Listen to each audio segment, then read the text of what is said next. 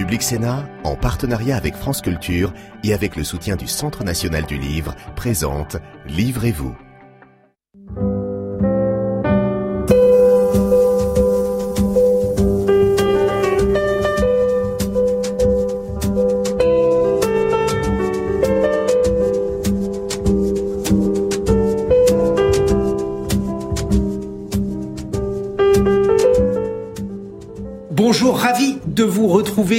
Livrez-vous, l'émission littéraire de Public Sénat, pour évoquer un livre consacré à la France, à la famille et à la transmission et aussi à l'histoire du monde. Votre livre, Jacques Attali, bonjour. Bonjour. Le livre de raison, c'est un roman publié chez Fayard. Le livre de raison, qu'est-ce que c'est? Expliquez-nous cette coutume que j'ai découverte dans votre livre. C'est une coutume qui existait et qui existe encore, euh, qui a commencé au Moyen Âge en France, mais qui existe dans d'autres pays, en particulier au Japon, c'est très fréquent, qui consiste à prendre un livre blanc, manuscrit euh, disponible, euh, parfois en parchemin quand ça commence très tôt, où le chef de famille écrit à la fin de sa vie des événements importants. Les mariages, les ventes, mais aussi des événements plus importants, plus euh, généraux. Et il lègue ensuite le livre à son aîné. Son aîné continue l'histoire et le livre se remplit progressivement avec l'histoire de la famille. Pourquoi un livre de raison? C'est raison au sens de vous me rendrez raison, vous me rendrez compte. Donc on pourrait dire livre de compte, euh, compte rendu. Mhm. euh, mais en fait, ça s'est appelé livre de raison et au moins euh, tout au long de, de en Bourgogne en particulier, c'était très fréquent. L'Église a beaucoup poussé à ce que ça se fasse. Il y a même des livres de raison de prêtres qui le passent à leurs successeurs dans une paroisse, et ça permet de suivre euh, une famille tout au long des siècles. Alors ça, c'est pas exactement un livre de raison, mais c'est une succession de lettres écrites juste avant de mourir, comme dans un livre de raison, par les membres d'une même famille. Voilà. Ju- Justement, les membres de, de cette famille, on, va le montrer, euh, ce livre à l'écran. Donc, on a l'arbre généalogique. Ce livre, il Imaginaire, reprend. totalement imaginaire. Alors, tout est vrai et tout est imaginaire. C'est un petit peu comme dans Forrest Gump, c'est-à-dire que ce sont des personnages totalement imaginaires, mais qui se glissent dans des événements réels. Tous. Tous les événements sont, dans lesquels ils, participent sont vrais. Mais euh, leurs personnages sont pas vrais. Euh, un des personnages s'évade d'Auschwitz, il y a une évasion d'Auschwitz, mais il n'était pas là. Euh, un, des personnages est un grand violoniste, co- collègue et ami de- de- d'Alfred Cortot, mais Alfred Cortot a été l'horrible personne que je décris, même si aucune biographie ne dit que Cortot a été horrible. Mais je le décris par le biais de ce violoniste imaginaire qui est son, son, son ami, collègue et, et avec qui il joue beaucoup à travers le monde. Voilà. Alors, pour, pour dessiner le, le paysage, c'est une histoire qui se déroule sur environ un siècle. On a affaire donc à dix lettres de raison de personnes qui lèguent donc euh, cette lettre avant de mourir, et puis deux personnes encore vivantes euh, qui vont conclure le- ce roman. voilà. Euh, et donc, réunir l'arbre généalogique qu'on va d'ailleurs remontrer. Le voici. Euh, et euh, ce qui euh, débute cet ouvrage, Jacques Attali, c'est euh, l'histoire donc de l'ancêtre de la famille Chardin qui va donc euh, léguer cette lettre. Euh, Jean Chardin est un pédiatre lyonnais, il est anti-Dreyfusard, il est nationaliste et il a deux enfants, François et Paul. François et Paul vont avoir deux trajets complètement De deux femmes différentes. De deux femmes différentes. Paul Chardin va devenir euh, un chef d'orchestre prestigieux, mais aussi un antisémite convaincu, et lui va aller à Vichy. Et son frère François va devenir un médecin athée et communiste. Pourquoi avoir décidé de camper euh, la France au travers donc de ces deux lignées? Ben, C'était très intéressant d'abord parce que le père Jean Chardin lui-même, ça me permet de remonter à son propre père et à son grand-père. Donc on- je remonte jusqu'à la Révolution française, donc vraiment tracer l'histoire d'une famille de paysans euh, qui héritent d'une belle terre puisque c'est les Condrieux euh, et qui ensuite s'allient à une grande bourgeoisie lyonnaise. Donc ça me permet de tracer l'histoire à la fois de la campagne, de la, la ruralité française et du cœur de l'industrie française. C'est beaucoup de choses se passent à Lyon. Et, euh, et puis j'ai toujours été fasciné par ces familles dans lesquelles il y a une partie qui devient collabo, une partie qui devient résistant. Euh, c'est c'est quelque chose qui m'a toujours frappé. Comment, pourquoi l'un et, et pas l'autre Là, euh, ça s'explique plus facilement que dans d'autres familles, parce que l'un est, un fils, ils n'ont pas la même mère, ils sont pas élevés de la même façon. Euh, celui qui échappe à la tradition familiale, c'est celui qui devient médecin comme son père, mais communiste plutôt comme sa mère, qu'il a très peu connue parce qu'elle est morte quand il était très jeune. Et donc, euh, c'est cette, double France qui a été très largement collabo, mais aussi où il y a eu des héros comme, comme va l'être François et des, horribles gens comme va l'être Paul tout au long de sa vie.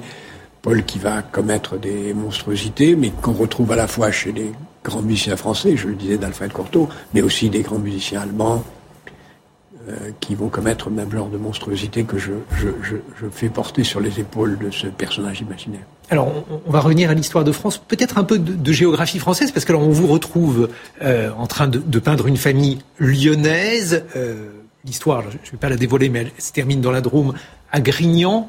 Ce sont des lieux euh, où on ne vous connaissait pas? Pas du tout. Euh, Lyon est, est, une ville que je connais pas et que j'ai appris à connaître pour écrire ce roman. Grignan, c'est évidemment un hommage euh, à une grande épistolière et à, l'amour des lettres. Madame de Sévigné. Voilà, c'est juste un clin d'œil au, roman épistolière. Et euh, en même temps, comme il y a des pièces rapportées, ça va me permettre de raconter euh, la révolution culturelle chinoise par toute l'histoire de la Palestine, puisque un des personnages va épouser une fille issue d'une grande bonne famille de Jérusalem, musulmane. Euh, donc, c'est l'histoire du monde, en fait, qu'on retrouve parce que cette famille, comme toutes les familles françaises, s'ouvre à d'autres horizons. Alors oui, parce qu'on retrouve un certain nombre des thèmes que vous avez déjà abordés ou qui vous occupent. La paix entre Israéliens et, Palestiniens, c'est quelque chose sur lequel vous avez, sur lequel, pardon, vous avez beaucoup travaillé, Jacques Attali. Oui, bien sûr, et j'ai le personnage qui euh, on va dire qui il est, parce que sinon ça dévoile trop de l'histoire, mais un de mes personnages euh, va épouser une, fille d'une bonne famille de Jérusalem, qui elle-même est très pro-palestinienne. Ils vont se rencontrer à Londres et ils vont être très mêlés à, tout ce qui va être euh, les tentatives autour de, de gens que j'ai bien connus, Karl Kahn, euh, Kreitsky, euh, Shimon Peres et tous ceux que je servir. Vous étiez très proche de, de Peres J'étais très proche de Shimon Peres, j'étais très proche de Kreisky et de Karl Kahn, qui a été un des grands intermédiaires de cette négociation. J'étais très proche aussi de Issam Sartawi, qui a été un des premiers euh, Palestiniens à tenter le, rapprochement et qui, qui l'a payé de sa vie. Donc j'ai essayé de faire entrer tous ces personnages historiques dans ce, dans ce roman et ça rentre assez bien, assez facilement. C'est une manière aussi de rappeler que l'histoire est tragique. Euh, Elle est tragique pour vous là-bas aussi, évidemment. Est-ce que ça veut dire qu'elle est condamnée à être tragique, par exemple, au Proche-Orient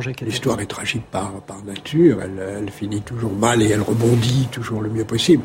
Au Moyen-Orient, moi je suis de ceux qui pensent que tant qu'il n'y a pas d'État palestinien, Israël est menacé de disparaître.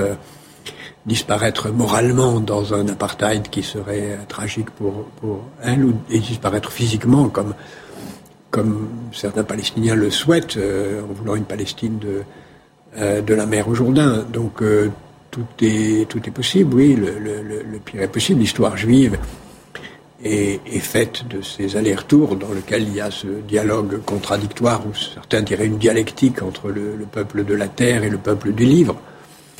Et ici, euh, il y a les deux. Vous racontez donc euh, la manière dont euh, histoire juive et histoire de France se mêlent. Là aussi, on retrouve un thème qui vous est cher, puisque vous avez écrit un ouvrage sur l'Algérie, l'Algérie française, où vous êtes... Ici les, ici, les juifs dont je parle, qui sont des pièces rapportées, puisque cette famille est chrétienne, et donc il y a un des personnages qui épouse une violoniste juive qui va finir dans l'orchestre d'Auschwitz, l'orchestre de femmes qui lui a vraiment existé. Donc je, beaucoup de recherches pour essayer de retrouver comment on vivait à Auschwitz quand on était musicienne dans cet orchestre. Et puis il y en a un autre euh, qui va épouser une juive. C'est d'ailleurs très, très étonnant comment fonctionne le travail d'un romancier. J'ai imaginé que ce personnage abominable, pour se protéger de, son, de ce qui risquait de lui arriver à, la libération, épouse une juive pour pouvoir montrer qu'il était quelqu'un de bien, quitte à s'en débarrasser, ce qu'il fait immédiatement après c'est une histoire que j'ai inventée, qui m'est arrivée. Mais j'ai découvert que c'est ce qui a fait euh, qui, après la guerre, a épousé une juive pour se protéger des ennuis qu'il aurait dû avoir en raison de son comportement euh, et de son adhésion au parti nazi. Et puis alors, on retrouve une autre personne que vous avez bien connue, c'est François Mitterrand. Vous dites euh, une première chose qui n'aimait pas du tout la musique. Oui, eh ben, ça c'est bien connu. Je, je, je, lui ai dit à lui d'ailleurs un jour qu'il n'aimait pas la musique, mais qu'il aimait les chanteuses. on voit les chanteuses, mais on, je ne sais pas, il avait construit euh, l'Opéra Bastille. Non, il avait laissé faire l'Opéra Bastille, mais ça ne l'intéressait pas. Non, la musique ne l'intéressait pas du tout.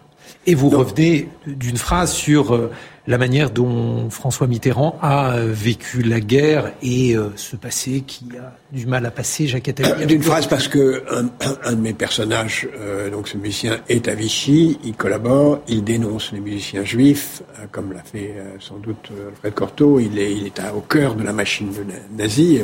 Et donc, euh, et, et, quand il est question pour lui de préparer sa mort, il va mourir quand François Mitterrand est président de la République, donc il ne peut pas s'empêcher de dire bah, qu'il est comme moi, il est allé à Vichy comme moi. Voilà. Donc, je me suis mis dans la peau de quelqu'un qui était vichiste et qui est resté toute sa vie jusqu'à sa mort à, à 80 et quelques années. C'est un thème que vous avez abordé avec lui, y compris après euh, les découvertes, les polémiques. Avec François Mitterrand, oui. Oui, c'était un des sujets de de, tristesse de, ma part, je l'ai souvent raconté.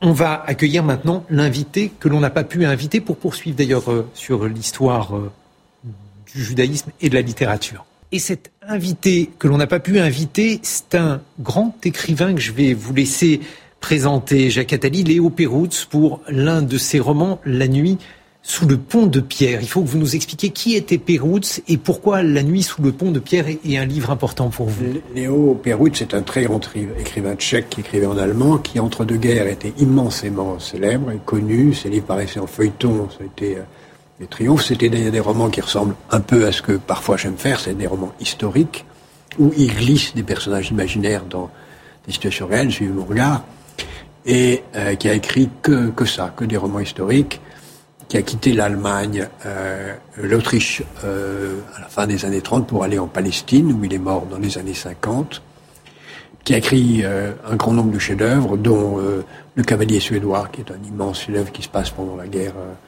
suédoise entre la Suède et la Prusse au XVIIIe siècle, et le, le, Judas Léonard, qui, raconte comment Léonard a cherché un modèle pour son Judas. Enfin, beaucoup, beaucoup, une dizaine de romans extraordinaires. Et le dernier, qui est grand chef-d'œuvre pour moi, qu'il commence en 37 en, en, Autriche, La nuit sous le pont de Pompierre, qu'il termine en Palestine et qu'il mhm. publie en Autriche avec beaucoup de difficultés, parce que l'Autriche après-guerre était redevenue très...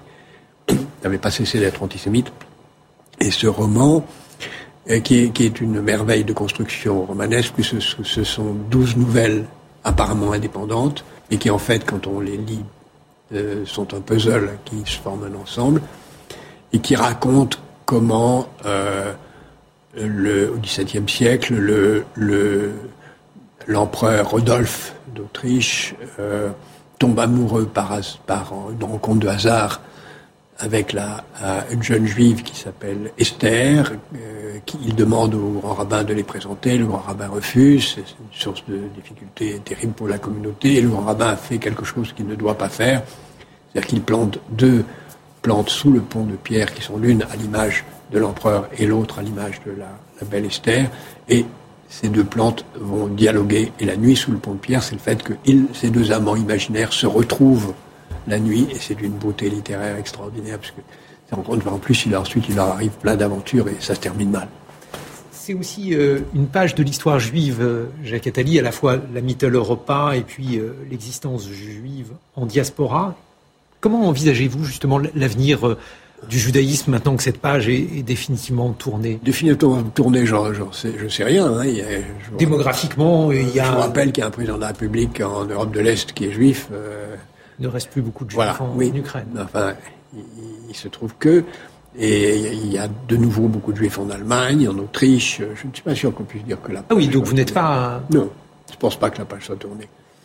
Je pense même pas qu'elle soit tournée dans le monde arabe, parce qu'un jour les Juifs retourneront au Maroc, en Algérie, en Tunisie. Euh. non, je pense que le judaïsme a apporté à l'humanité quelque chose de, vaguement important, qui est le, monothéisme, même s'il y avait d'autres monothéismes avant, en particulier un texte très peu connu qui s'appelle les Gathas, qui montre un monothéisme fabuleusement important, mais qu'on a oublié jusqu'au XIXe siècle. Et, et, et, tout ce que le peuple juif a apporté reste aujourd'hui d'une importance considérable connaissez la blague sur les Juifs qui ont changé l'histoire du monde? Non. Va vous amuser. Le premier, c'est Moïse qui a dit euh, tout est dans la loi. Le deuxième, c'est Jésus qui a dit euh, tout est amour. Le troisième, c'est Marx qui a dit euh, tout est argent. Le quatrième, c'est Freud qui a dit tout est sexe. Et le cinquième, c'est Einstein qui a dit tout est relatif. On peut ainsi tracer un peu quelques, quelques, quelques dates signifiantes de la place du peuple juif dans l'histoire du monde. Alors, en tout cas, dans votre roman, dans le livre de raison, il y a quelque chose qui n'est pas relatif, c'est la place de l'art. Alors, il y a la musique, puisque la musique joue, euh, contrairement donc euh, à ce que à ce qu'était la musique pour François Mitterrand. Pour vous, c'est très important. Euh, oui, je suis aussi chef d'orchestre, donc j'ai beaucoup de plaisir à. C'est un autre clin d'œil. À, à, imaginer un chef d'orchestre. Oui. Et pour vous, la musique joue un rôle essentiel quotidien, Jacques Attali? Quotidien, oui, surtout comme en ce moment quand je suis en train de préparer un concert, donc il faut que je travaille les partitions. Qu'est-ce que vous allez jouer ou qu'est-ce que vous allez jouer je vais diriger Je vais diriger à Genève bientôt euh, l'inachevé de Schubert et euh, des messes de Mozart, voilà, avec cœur. Donc c'est un très beau programme. Alors il y a la musique et il y a aussi euh, la peinture avec sept tableaux de voilà, C'est un fil conducteur du roman. Le premier personnage, Paul Jardin, comme d'ailleurs un, médecin français l'a fait euh, quelque temps avant lui, en réalité, euh, a, volé, semble-t-il, des tableaux à ses patients en disant payez-moi avec ça, ça et ça, et en général, il repérait bien. Et ce médecin français qui a ensuite légué sa collection au Louvre, une des grandes parties de la collection impressionniste du Louvre vient de ce médecin français, c'est une histoire vraie, mais lui le fait d'une façon imaginaire, et il, il se trouve qu'il hérite euh, ou qu'il vole, on ne le saura pas vraiment tout de suite, euh, sept tableaux dont il ne sait pas trop bien si c'est en décroute et qui découvre peu à peu être sept Rembrandt. Et il est vrai qu'il y a des autoportraits de Rembrandt qui ont disparu. Sur la centaine d'autoportraits de, de Rembrandt, il y en a une vingtaine qu'on ne sait pas retrouver. Et donc j'imagine que sept d'entre eux se retrouvent dans cette famille et ça va être au cœur de la, de la, des, des problèmes de transmission, mm-hmm. euh, euh, en passant par des notaires qui vont être là comme greffier de ces aventures entre les familles, puisque François, ils sont légués au fils résistant qui, va finir fusillé, mais le fils Collabo va essayer de les récupérer pendant la guerre, va les récupérer, et ensuite toutes les, familles, les, familles les, membres successifs de la famille vont avoir un regard particulier sur ces tableaux. Résistant et euh, collaborateur euh, Jacques Attali, c'est euh, l'une des bipartitions de, de l'histoire de France. Quel regard portez-vous sur l'histoire de France? Il y a des pages héroïques qui sont racontées dans le livre de raison, et puis il y a aussi d'autres propos qui sont des propos probablement moins amènes sur notre pays. Un, un, des derniers personnages a écrit un livre. les dernières lettres sont écrites en 2023, donc un peu, un peu en avance sur le temps. A écrit un livre où il parle de la France d'une façon très sévère. Moi, j'ai un amour fou pour la France. J'ai un amour fou pour la France que, que, je considère vraiment pour avoir le privilège de voyager beaucoup à travers le monde comme euh, un des pays, sinon le pays le plus privilégié, le plus beau du monde, euh, le plus riche du monde, avec bien sûr des inégalités, mais beaucoup moins qu'ailleurs, avec une protection sociale bien meilleure qu'ailleurs, avec un, paysage incroyable, avec une culture. Euh, vraiment, nous sommes, on peut se répéter tous les jours, nous sommes des privilégiés quand on compare qui que ce soit autour de nous. Mmh. Donc j'ai peut-être plus d'amour pour la France que pour les Français, si on veut. Parce que je trouve que les Français sont n'ont pas cette reconnaissance qu'ils devraient tous avoir pour l'héritage qu'ils ont reçu de, de, leurs ancêtres, même si ce sont des ancêtres euh, de, de, comme moi de, pièces rapportées. comment l'expliquez-vous qu'il n'est pas je pense qu'on a, on a laissé s'installer depuis une vingtaine, une trentaine d'années peut-être une sorte de d'égritude euh, à l'égard de cet héritage extraordinaire. Et au lieu de construire dessus, on construit contre. Euh, il suffit de se promener ailleurs pour se rendre compte que nous sommes admirés, adorés, pas seulement parce qu'on a une équipe de foot extraordinaire, mais ni une culture, euh, une cuisine formidable, mais nous sommes, nous sommes une nation incroyablement privilégiée. Une des raisons pour répondre à votre question, c'est peut-être que nous avons peut-être tous inconsciemment un tel sentiment de privilège qu'on a peur de le perdre. Et donc nous sommes pessimistes, non pas parce que nous n'avons rien, mais parce que nous avons tout. Et qu'on risque de perdre ce qu'on a. C'est pour ça que les Afghans sont, plus optimistes que les Français, parce qu'ils n'ont rien. et, ce, sentiment-là, alors bien sûr, il y a 10 millions de Français qui vivent très mal et une enfance qui va mal. Je pourrais vous faire la liste des colères que j'ai à l'égard de la France, bien sûr, qui sont innombrables. Des Français plutôt que de la France. Mais c'est en ayant conscience de l'extraordinaire privilège que nous avons qu'on pourra avancer. Jacques Attali, je vous propose maintenant d'accueillir notre lectrice.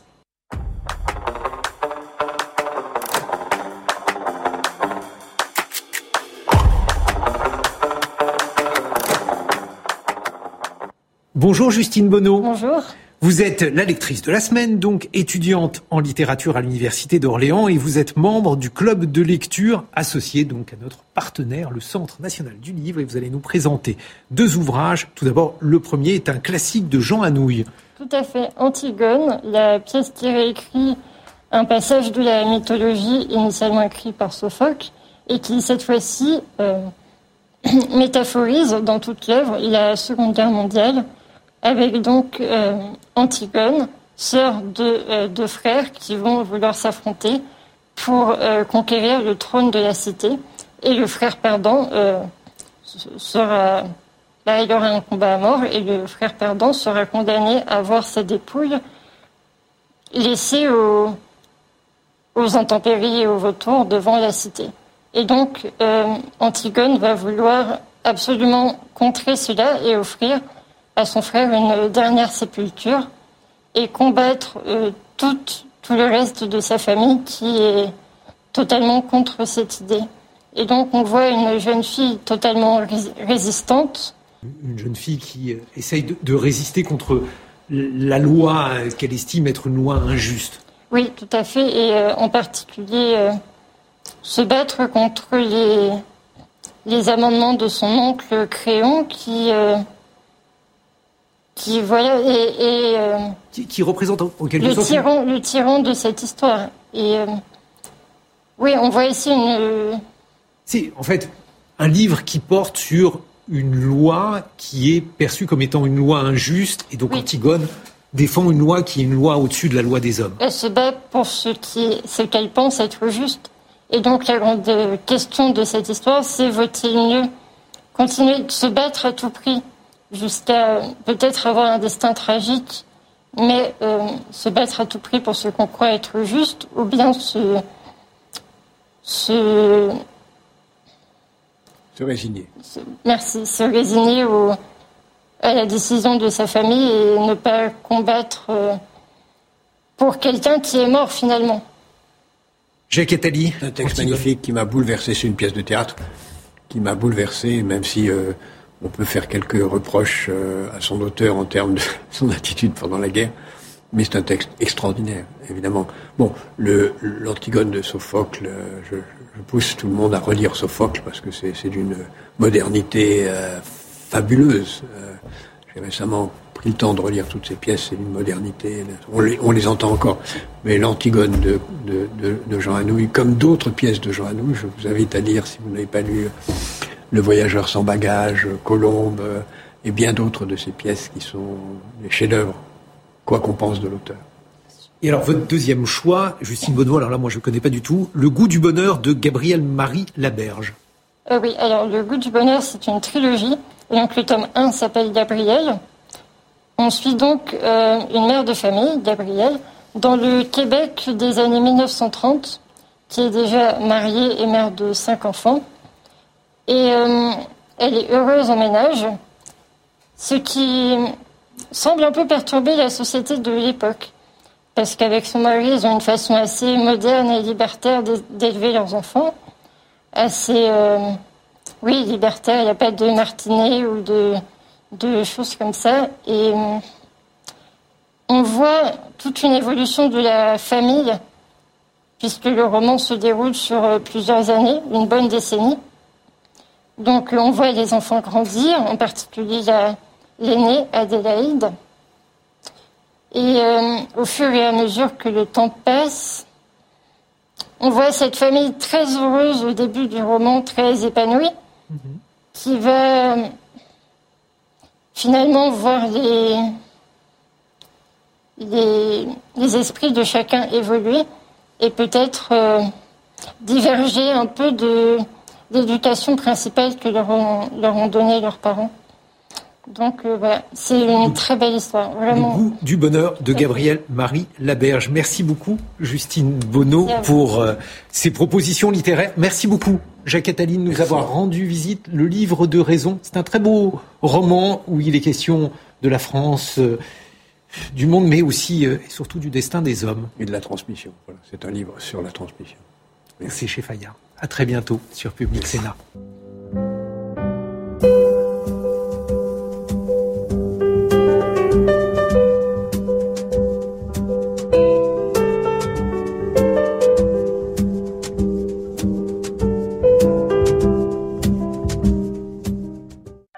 Public Sénat, en partenariat avec France Culture et avec le soutien du Centre national du livre, vous a présenté Livrez-vous